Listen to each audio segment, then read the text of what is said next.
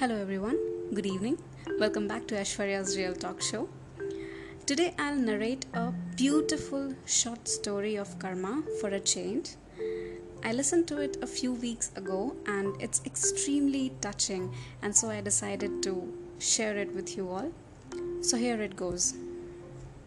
One day, a countryman knocked hard on a monastery door, which is a place where monks live together. So he knocked at the door, and one of the monk opened the door. And the countryman said, I have brought the finest grapes my vineyard has produced.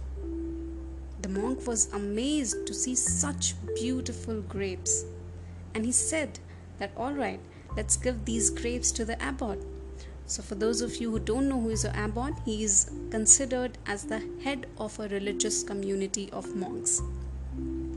But the countryman said, No, I have brought these only for you because whenever I knock at the door, it is you who opens it. When I needed help because my crop was destroyed, you gave me a piece of bread and a cup of wine every day. So this is for you, my gift for you. The monk admired the grapes like anything and he decided to deliver the gift to the abbot, who always encouraged him with words of wisdom. The abbot was very, very pleased with the grapes. But now he recalled that there was a sick brother in the monastery, and so he decided to give the grapes to him, thinking it would bring some joy in his life. Now the grapes have reached the sick monk, but it didn't last with him too long as he decided to give them to the cook. So he presented the grapes to the cook, and the cook gave them to the priest, thinking that he would be best qualified to value the marble of nature, that is, these grapes. And the monastery priest, in turn, gave the grapes as a gift to the youngest novice. When the novice received them, his heart was filled with the glory of Lord.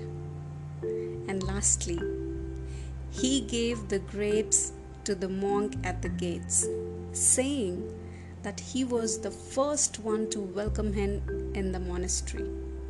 It was his gesture which allowed him to be among this community of people. So, you see, in life, what goes around comes around. What you give, what you give out, you will get back. Each good deed will at some point in your life come back to you. And so is the case with the bad deeds. Nothing happens by chance, by fate.